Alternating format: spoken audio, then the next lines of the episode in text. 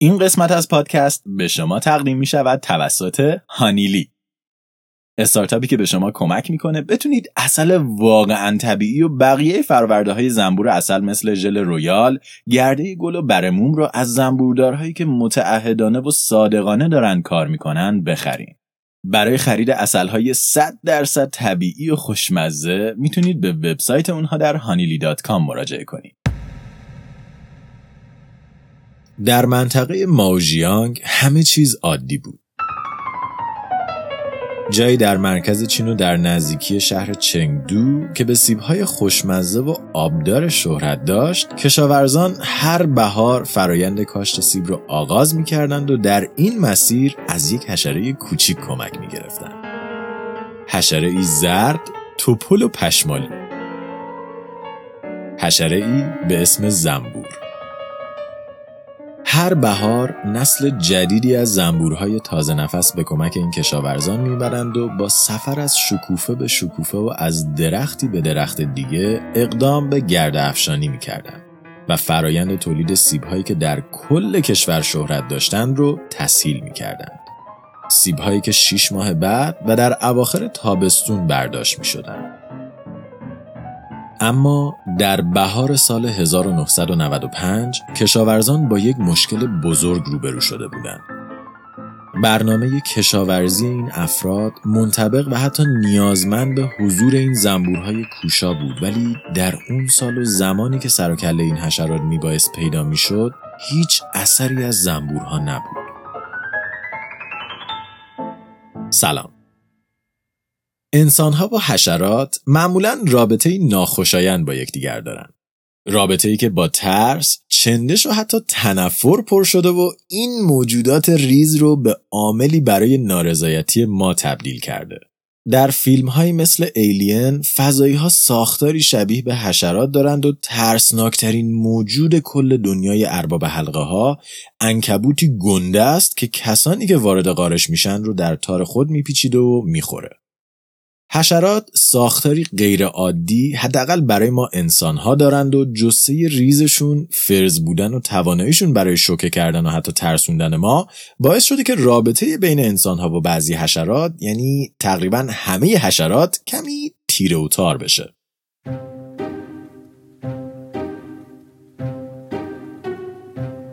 منطقا زنبورها روی کاغذ باید به ترسناکی بقیه حشرات باشند چشمانی گنده و از حدقه بیرون زده. بدنهای چند تیکه. سرعت بالا و نیشی بسیار دردآور. ولی با یک رجوع سری و سیر به تاریخ می‌فهمیم که این موجود هیچ وقت با بقیه حشرات در یک سبد قرار نگرفته. پرورش زنبور حتی قبل از اهلی شدن حیواناتی مثل اسب در بین انسانها رواج داشت. مصریان باستان زنبورها رو پرورش می‌دادند و از اونها با دقت مراقبت می‌کردند و یونانی ها برای اصل زنبورها مالیات بالایی گذاشته بودند و در آفریقا، مصر و حتی گوشه های از اروپا زهر و اصل زنبورها کارکرد درمانی پیدا کرده بود. زنبورها از ابتدای تاریخ با ما در واقعیت و خیال حضور داشتند و انسانها رو در همه جا همراهی می‌کردند. در متون باستانی این حشرات نقش پیامآوران الهی رو ایفا می‌کردند و مراقب انسانها و همراه خدایان بودند و نقش اونها اونقدر پررنگ بود که حتی امروزه هم بسیاری از مواد غذایی که ما مصرف می‌کنیم به شکل مستقیم و غیر مستقیم وابسته به فعالیت این موجودات کوچولوه. وابستگی که در سال 1995 کشاورزان چینی رو نگران کرده بود. اگه سر و زنبورها در چند روز آینده پیدا نمی‌شد، هیچ گرد افشانی اتفاق نمیافتاد و بدون گرد افشانی محصول یک سال این کشاورزان ممکن بود نابود بشه. فاجعه بزرگ برای زندگی افرادی که تنها منبع درآمدشون سیبهایی بود که سالانه کشت و صادر می‌کردند. سیبهایی که اکنون بیشتر از هر چیزی نیازمند حضور زنبورها بودند. گیاهان برخلاف بیشتر موجودات زنده در جای خودشون ثابت هستند. به خاطر همین نمی‌تونن دونه های خودشون رو به راحتی به جاهای مختلف و به یکدیگر منتقل کنند و شانس تنوع گیاهی و بقای خودشون رو افزایش بدن. گرد افشانی فرایندی مهم در چرخه تولید مثل در گیاهان دانه داره و به نوعی ادامه نسل برای گیاهان به شمار میاد. در گرد افشانی گرده ها میبایست از پرچم یه گل به کلاله برسه تا گیاه بتونه رویش کنه. این دونه گذاری می‌تونه روی خود گیاه انجام بگیره یعنی از پرچم به کلاله خود گل بره ولی حالت ایدئال وقتی که این فرایند بین گلهای مختلف اتفاق بیفته چرا که تنوع ژنتیکی گیاه رو افزایش میده و باعث بقای بیشتر و بهتر گیاه جدید در جهان میشه به خاطر همین گیاهان با مرور زمان و کم کم کم کم استراتژی های مختلفی رو پیاده کردن تا این دونه ها به بهترین شکل از جایی به جای دیگه منتقل بشه و به گیاهان دیگه برسه تا نسل اون گیاه با موفقیت بتونه ادامه پیدا کنه. تعدادی از گیاهان به هوا وابسته هستند تا دونه های اونها رو جابجا کنه و بعضی از گیاهان هم به آب تکیه می‌کنن تا دونه هاشون رو منتقل کنه. اما این دوتا روش کاملا شانسی و از هر هزار تا دونه ممکنه یکیش به جایی که باید برسه و بقیهش کاملا هدر میرن. به خاطر همین خیلی روش های پربازدهی نیستن. اما گروهی دیگه از گیاهان روشی رو پیدا کردن که ضریب موفقیت خیلی بیشتری داشت و انجامش هم راحت تر بود. این گیاه ها صرفا عمل تولید مثل خودشون رو به یکی دیگه واگذار کردن. در این روش جدید گیاهان تخمای خودشون رو به هر بهانه روی حشرات یا حیوانات میندازند و این موجودات زنده تخما رو براشون جابجا و به گیاهان دیگه منتقل می‌کنن.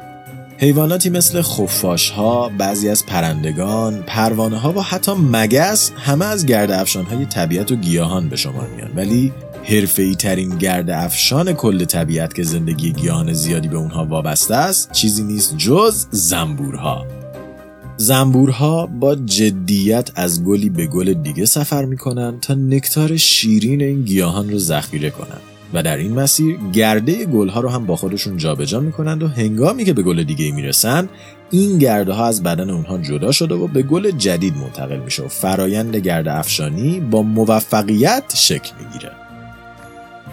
اما داستان همیشه به این شکل نبود. چرا که زنبورها در ابتدای وجودشون اصلا علاقه به گیاهان نداشتن. برای اینکه اونها در اول کار گوشتخوار بودند زنبورها چندین میلیون سال قبل اجدادی به اسم واسپ داشتند که گوشتخوار بودند. اونها قبل از تخمگذاری حشره دیگر رو شکار می‌کردند و لاشه اون رو به جایی که لاروهاشون قرار بود بزرگ بشه و تبدیل به حشره بشه میکاشتن تا بچه واسپ ها بتونن تا زمانی که خودشون بزرگ میشن و میرن سر خونه زندگیشون از اونها تغذیه کنن که خب کار آسونی نبود اجداد زنبورها میبایست یه دور برای خودشون غذا پیدا می‌کردند و بعد که سیر می‌شدن یه غذای دیگه برای بچه هاشون جور می‌کردند و بعد اون رو با هزار بدبختی به محل تخم گذاری میبردند. حتی در این حالت هم باز ممکن بود یه جونور دیگه وسط فرایند بیاد منبع غذای حشره رو برداره و با خودش ببره که خب ماجرا رو از چیزی که بود هم پیچیده تر می‌کرد. تا اینکه یه اتفاق شانسکی افتاد. بعضی از شکارهای این واسپ ها در وسط گیاهان اتفاق می افتاد و به همین خاطر هیکل حشره مرده به گرده این گیاهان آغشته می شد و با همین گرده ذخیره می شد. بچه واسپ ها تا زمانی که لارو بودن برای رشد به پروتئین احتیاج داشتند و این گرده هایی که روی منبع غذایشون یعنی حشره مرده ذخیره شده بود هم خودشون پروتئین داشتند. پس بعد که نسل بعدی واسپا خودشون بزرگ شدن و نوبت به بچه دار شدنشون رسید با خودشون گفتن که خب به جای این همه بدبختی چرا فقط همین گرده ها رو برای بچه همون ذخیره نکنیم؟ هم جمع کردنش راحت تره هم حمل و نقلش و هم ذخیره کردنش و همه چیزایی هم که نینی واسپا می‌خوان رو هم داره. و به این شکل این موجودات در یک نرمش قهرمانانه گوشت رو کنار گذاشتند و گیاه خار شدند. ولی تغییرات طبیعی به همینجا محدود نشد. با رو آوردن زنبورها به گرده گیاهان، گیاهانی که گرده های تو چشمتری داشتن شانس بیشتری برای بقا پیدا کردن و خیلی زود ساختار بسیاری از گیاهان به سمتی رفت که با همدیگه برای جلب توجه زنبورها رقابت می‌کردن. نکتارهای شیرین، شکلها و رنگهای جذاب و حتی بوهای دلنشین همه کلکهایی بود که گیاهان برای جلب توجه زنبورها از اون استفاده می‌کردن. بدن هر زنبور مثل سایر حشرات از سه بخش اصلی تشکیل شده. سر، سینگاه و شکم که هر کدوم وظیفه مخصوص به خودشون رو بر عهده دارن. سر زنبور وسیله ارتباطی اون با جهان بیرونه. چشمها، آنتن و اندامگاه دهانی حشره در این بخش قرار داره و جمع آوری نکتار، مسیریابی و بویدن از وظایفشه. آنتن زنبور مثل یک سنسور پیشرفته است که بوهای دنیای اطراف رو اسکن می‌کنه و تصویری دقیق از مکانهای حساس مثل جایی که غذا در اون قرار گرفته یا مکان دیگر زنبورها رو برای حشره مشخص می‌کنه. علاوه بر اینها آنتنها نقش گوش رو هم برای زنبورها ایفا می‌کنند و لرزش های جهان اطراف رو رصد می‌کنند و در نهایت نقطه تعادلی برای حفظ موقعیت اونها در حین پرواز هستند. چشمهای زنبور دید رنگی محدودتری نسبت به انسان داره و از نارنجی تا آبی روشن رو شامل میشه. ولی برخلاف انسانها زنبورها می‌تونن نورهای فرابنفش رو هم ببینن. طول موجی که به خاطر همین به بنفش زنبوری هم معروفه. چشمهای این حشره اما به شدت نزدیک. بینه و به خاطر همین دید محدودی از جهان اطراف دارن. ولی این دید محدود با هوشیاری شدید اونها نسبت به حرکت جبران میشه. سیستم عصبی زنبورها اونقدر به حرکت حساسه که باعث میشه با کوچکترین حرکتی بتونن شدت، سرعت و حتی فاصله اون رو نسبت به خودشون بسنجند و در کسری از ثانیه به محرک واکنش نشون بدن.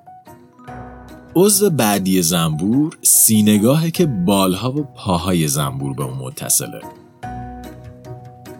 بالهای زنبورها خودش یکی از عجایب دنیای طبیعت به شمار میاد بالهای چارگانه ای که دو به دو به یکدیگر متصل شدند و دیویست بار در ثانیه حرکت می‌کنند تا زنبور رو به پرواز در بیارند و در این مسیر از قدرت سیستم عصبی و حساس به حرکت زنبور استفاده می‌کنند تا سرعت و شدت خود رو با در نظر گرفتن جریان، فشار و جنس هوایی که در اون قرار دارند تنظیم کنند. قابلیتی که قدرت پرواز زنبور رو از همه حشرات دیگه متمایز می‌کنه و توانایی بیشتری رو برای پرواز در ارتفاعات و نقاط سخت برای اون فراهم می‌کنه. حتی گونه ای از زنبورهای هیمالیایی توانایی این رو دارن تا بالاتر از ارتفاع قله اورست پرواز کنند. و در نهایت شکم که تمامی دم و دستگاهی که زنبور کاراشو به کمکشون انجام میده رو شامل میشه و بخشیه که رنگ سیاه و سفید یا پشمالوی خیلی از زنبورها روی اون قابل مشاهده است. پشمالو بودن شکم زنبور ابزاری طبیعی برای حمل بیشترین مقدار گرد است ولی در درون این بخش قلب کوچولی زنبور قرار گرفته و هوا با کمک سوراخ‌های ریزی وارد بدن میشه و به بخش‌های مختلف ارسال میشه. اما اصلی ترین بخش شکم شکم اصلی زنبوره. یک ظرف انطاف پذیر که نکتار گیاه وارد اون شده و تا رسیدن زنبور به کندو ذخیره میشه. ظرفی که می‌تونه بیشتر از اندازه خودش منبسط بشه و با کنار زدن بقیه اعضای شکم جا برای ذخیره بیشترین مقدار نکتار رو فراهم کنه. و در انتهای شکم و پشت قنبل زنبور جایی که ترسناکترین عضو حشره قرار گرفته یعنی نیشم نیش ابزاری کاملا زنون است. یعنی آقا زنبورا اصلا نیش ندارن. ولی حتی زنبور خانومایی هم که نیش دارن خیلی وقتها قادر به نیش زدن نیستن و در بیشتر مواقع تا زمانی که احساس خطر نکنن نیش نمی‌زنن. وجود این سیخ تیز هم برمیگرده به گذشته دور زنبورا و دوران گوشتخاریشون زمانی که نیش نقش دوگانه قیف برای تخمگذاری و سیخ برای حمله و دفاع رو ایفا می‌کرد. اما با گذر زمان و صلح طلب شدن زنبورها خیلی از گونه ها فرایند تخمگذاری رو از این سیخ جدا کردند و خیلی دیگه کلا استفاده از سیخ رو کنار گذاشتند. برخلاف اون واسپ های گوشتخاری که هنوز که هنوزه از این سیخ با همون کاربری سیخ استفاده می‌کنند و زندگی ما رو به هم میریزن البته خیلی از گونه های زنبورها همچنان نیش رو به عنوان یک ابزار دفاعی حفظ کردند چرا که در گونه هایی که دارای مواد ارزشمندی مثل لار و اصل بودند این نیش یک ابزار مناسب برای دور نگه داشتن مهاجمین به شمار می رفت. به خصوص که جهش های طبیعی نیش زنبور رو به ترکیبی سمی آغشته کرده بود که بتونه مهاجمین رو از پا در بیاره. حتی در بعضی موارد مثل زنبور اصل این جهش ها اونقدر زیاد بود که هنگام حمله بخشی از وجود زنبور با نیش زدن و به خاطر ساختار تیغ تیغ شده نیش در بدن مهاجم باقی میموند تا سیستم عصبی واقع در اون بخش بتونه سم رو کامل وارد بدن مهاجم کنه و اون رو از پا در بیاره. اتفاقی که منجر به مرگ زنبور نیش زننده می‌شد ولی این فداکاری کوچیکی برای بقای کندو بود. البته همه زنبورها چنین زندگی اجتماعی رو ندارن. تقریبا ده درصد جمعیت زنبورها انفرادی و تک و تنها برای خودشون زندگی می‌کنن. اون وسط مسط یه زنبور مرد که تنها نقشش حامله کردن زنبور مؤنثه رو پیدا می‌کنند و بعد تخمهای خودشون رو با مواد غذایی لازم توی سوراخی در زمین یا دیوار مخفی می‌کنند و میرن به کار و زندگیشون برسن. این زنبورا نه نیش می‌زنن نه اصل درست می‌کنن و کلا رویکرد خیلی پوچی نسبت به زندگی دارن اما بقیه 90 درصد در گروه اجتماعی قرار می‌گیرند و در کنار دیگر زنبورها در جایی مثل کندو زندگی می‌کنند. در هر کندو یه سیستم اجتماعی خیلی سخت و حتی کمی ناجوان مردانه در جریانه. تقریبا بیشتر زنبورهای ساکن در کندو معنس هستند که تقریبا همه کارها رو اونها انجام میدن. کندو رو می‌سازن اون رو تمیز می‌کنن میرن بیرون گرده پیدا می‌کنن اون رو میارن و ذخیرش می‌کنن و خلاصه هر کاری که وجود داره رو این زنبور خانم انجام میدن. عمر این زنبورها معمولا چهار تا نه ماهه ولی بیشتر این زنبورهای بدبخت تنها بعد از 6 هفته و از خستگی مفرد جون خودشون رو از دست میدند و میمیرن. بقیه زنبورهای کندو همونطور که حد زدین مذکر هستن که کارشون خب حامله کردن ملکه است و بعد از اینکه ملکه رو حامله کردن یا میفتن میمیرن یا از کندو اخراج میشن تا منابع غذایی رو هدر ندن. و در نهایت درون هر کندو یه دونه ملکه هم وجود داره که کارش اینه که تخم بذاره. یه عالمه تخم بذاره. یک ملکه می‌تونه تا پنج سال عمر کنه و در این مدت روزی دو هزار تا تخم بذاره. عددی که تا پایان عمرش ممکنه تا یک میلیون هم برسه. ملکه هر کندو تقریبا به شکل رندوم انتخاب میشه. یعنی زنبورها چند تا لار رو انتخاب می‌کنند و شروع می‌کنن بهشون یه غذای خاص میدن به اسم شهد مجلسی که با غذای بقیه زنبورها فرق می‌کنه این غذا ترکیبی از نکتار، اصل، آنزیم و هورمون‌های مختلفه که اونو سرشار از پروتئین، شکر، ویتامین، لیپید و مواد معدنی می‌کنه.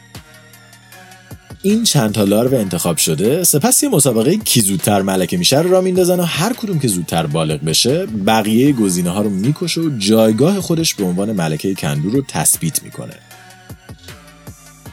ملکه تنها عضو کندوه که تا آخر عمر شهد مجلسی می‌خوره در حالی که بقیه زنبورهای معنس بیرون در حال جون دادنن اون میشینه تخمشو می‌ذاره و شهدشو می‌خوره. زنبورهای معنس با کمک ابزارهای رصدگریشون در طبیعت میگردند و دنیا رو اسکن می‌کنن تا به یک منبع غذایی مناسب برسن. و بعد از رسیدن به منبع غذایی با دور زدن اطرافش یه جور اسکن سبودی از محیط رو ضبط می‌کنن و سپس به کندو برمیگردن تا بقیه خانواده رو از یافتن غذای جدید مطلع کنن. در این فرایند زنبورها شروع به رقصیدن و تکون دادن عضو پشتیشون می‌کنن و با این تکون دادن به بقیه میگن که غذا غذا. و این فرایند غذا غذا چیزیه که کل اکوسیستم غذایی ما رو تحت تاثیر قرار میده. علوفه، یونجه، قهوه، فلفل، گردو، بادوم، گوجه، هلو، هندونه، توت فرنگی، بادمجون، خیار، سیب تنها از معدود چیزهایی هستند که وجودشون مدیون گرد افشانی زنبور هاست و تمامی مواد غذایی نشد گرفته از اینها به شکل مستقیم و غیر مستقیم وابسته به کار و فعالیت این حشراتند. به شکلی که از هر سه وعده غذایی که می‌خورین وجود حداقل یکی از اونها بدون حضور زنبورها امکان پذیر نیست. با ناپدید شدن ناگهانی زنبورها کشاورزان چینی با دو گزینه روبرو شده بودند.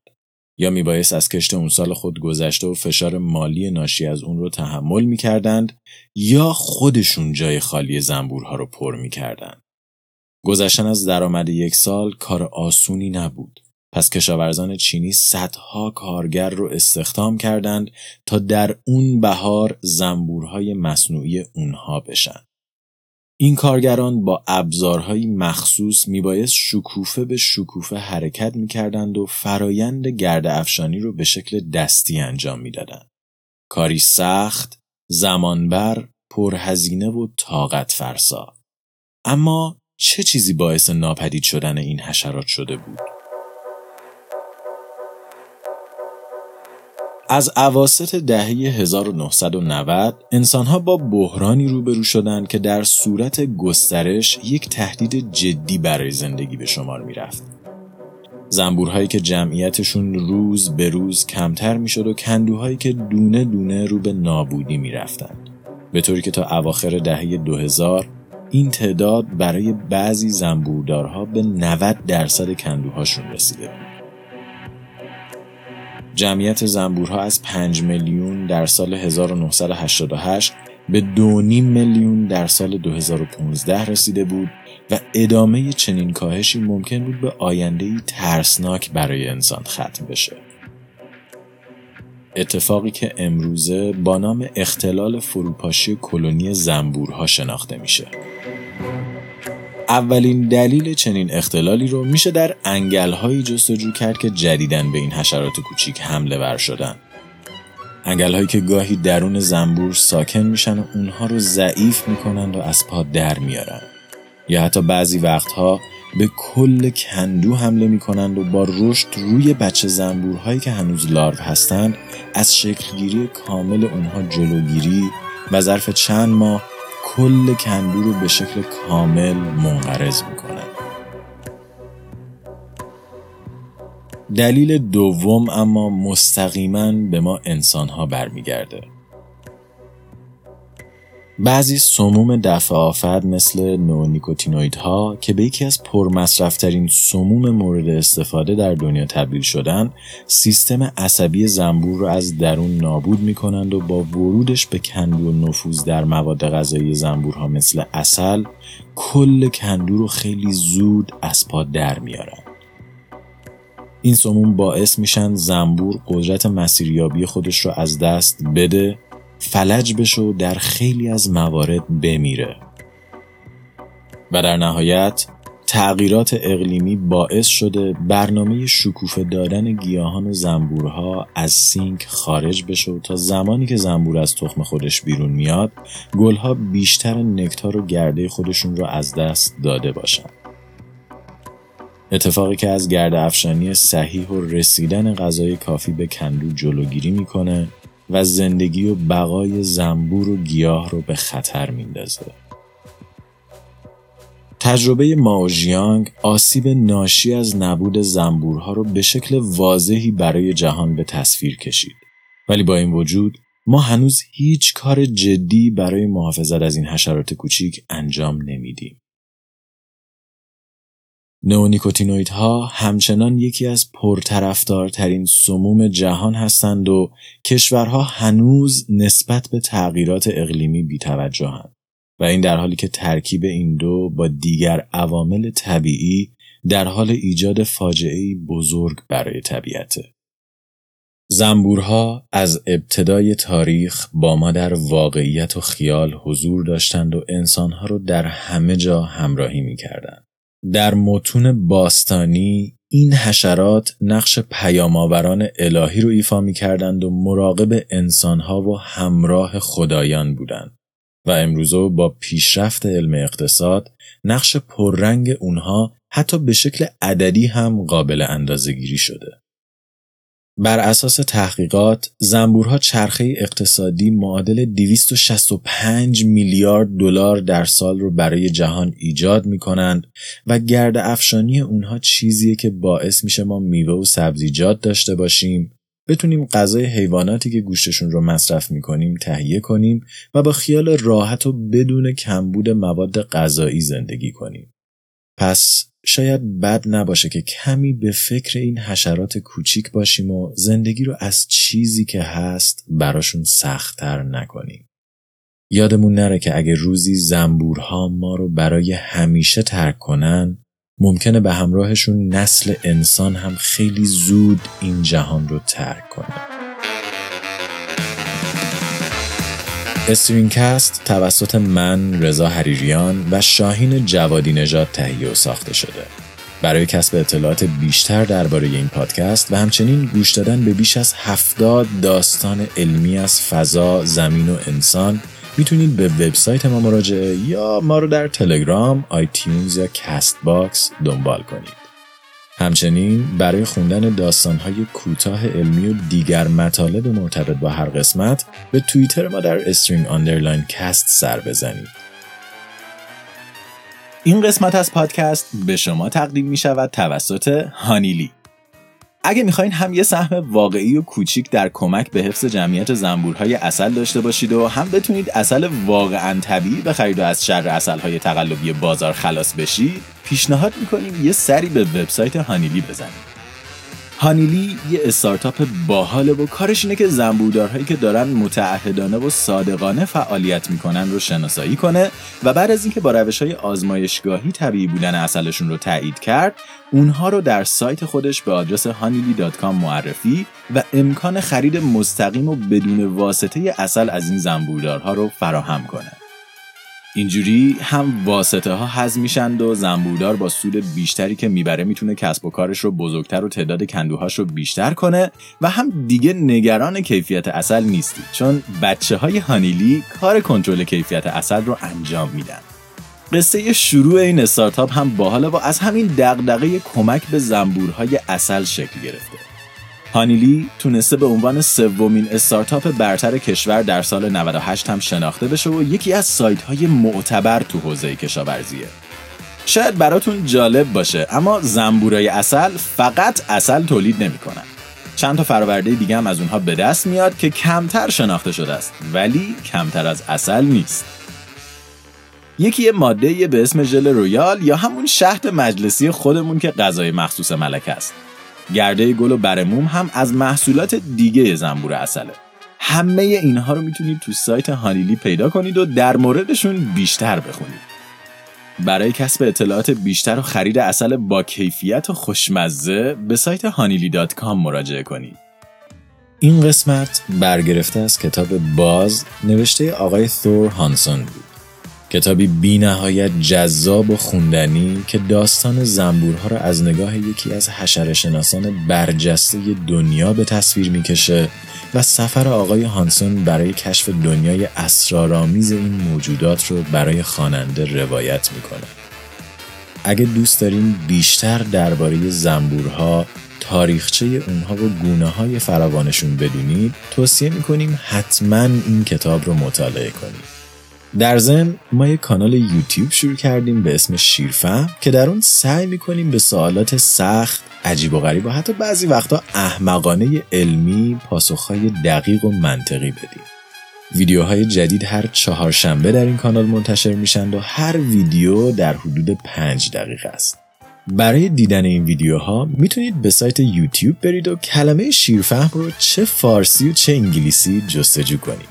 یا از لینک موجود در توضیحات همین قسمت استفاده کنید و مشترک کانال ما بشید.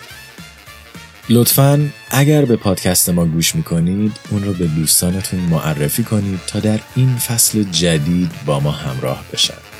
لطفا برامون در توییتر بنویسید و نظراتتون رو برامون ایمیل کنید حتی اگه حوصلش رو دارین به وبسایت ما برین و از پادکست حمایت کنید استرینکست پروژه ای رایگانه و همیشه رایگان باقی میمونه.